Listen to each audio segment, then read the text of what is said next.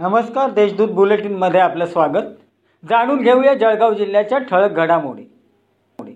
नारायण राणेंवर पाणी पुरवठा मंत्री गुलाबराव पाटलांचा पलटवार. नारायण राणे हे स्वतः मुख्यमंत्री असताना कोकणात कोणताही नवीन प्रकल्प आणू शकले नाही. त्यामुळे त्यांनी बाकीच्या गोष्टींविषयी तर काहीच बोलू नये.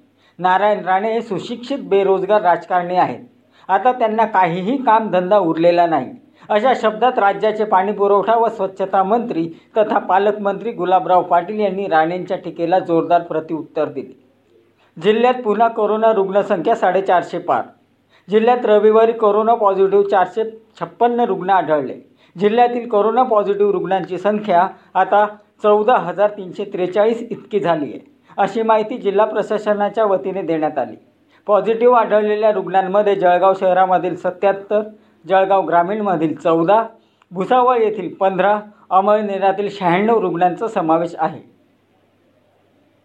धारकुंड धबधब्यात जळगावचे तीन तरुण बुडाले. पर्यटनासाठी धारकुंड बनोटी तालुका सोयगाव येथील धबधब्याखालील तलावात जळगाव जिल्ह्यातील तीन तरुणांचा पाण्यात बुडल्याची घटना धारकुंड बनोटी येथे रविवारी सायंकाळी घडली. रात्रीची वेळ आणि पाऊस चालू असल्याने शोधकार्यात अडथळा येत असल्याने ते उशिरापर्यंत सापडले नाही यामध्ये राकेश रमेश भालेराव गोदावरी कॉलनी जळगाव राहुल चौधरी हनुमान नगर जळगाव गणेश भिकन सोनवणे राधानगरी जारगाव तालुका पाचोरा यांचा समावेश आहे. अडावत येथे सव्वा दोन लाखांची घरफोडी. येथील अंकलेश्वर बराणपूर राज्य मार्गावर घेत भारतीय स्टेट बँकेच्या शेजारच्या मजल्यावरील रहिवासी घरांना चोरट्यांनी लक्ष करीत मध्यरात्रीनंतर दोन घरात अनधिकृतरित्या प्रवेश करून एका घरातून दोन लाख वीस हजारांची रोकड तर दुसऱ्या घरातून सहा हजार रुपये किमतीचे दोन मोबाईल चोरून नेले.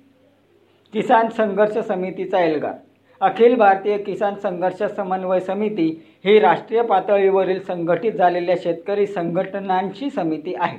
नऊ ऑगस्ट रोजी शेतकऱ्यांवर सातत्याने होणाऱ्या अन्यायाविरुद्ध व त्यांच्या मागण्यांकडे होणाऱ्या दुर्लक्षामुळे त्यांच्या समस्यांकडे लक्ष वेधण्यासाठी हे आंदोलन करण्यात आले. या होत्या आजच्या ठळक घडामोडी. याबरोबर वेळ झाली आहे येथेच थांबण्याची. भेटूया पुढील बुलेटिन प्रसारणात. तोपर्यंत संक्षिप्त बातम्या आणि ताज्या घडामोडींसाठी देशदूत डॉट कॉम या संकेतस्थळाला भेट द्या. धन्यवाद.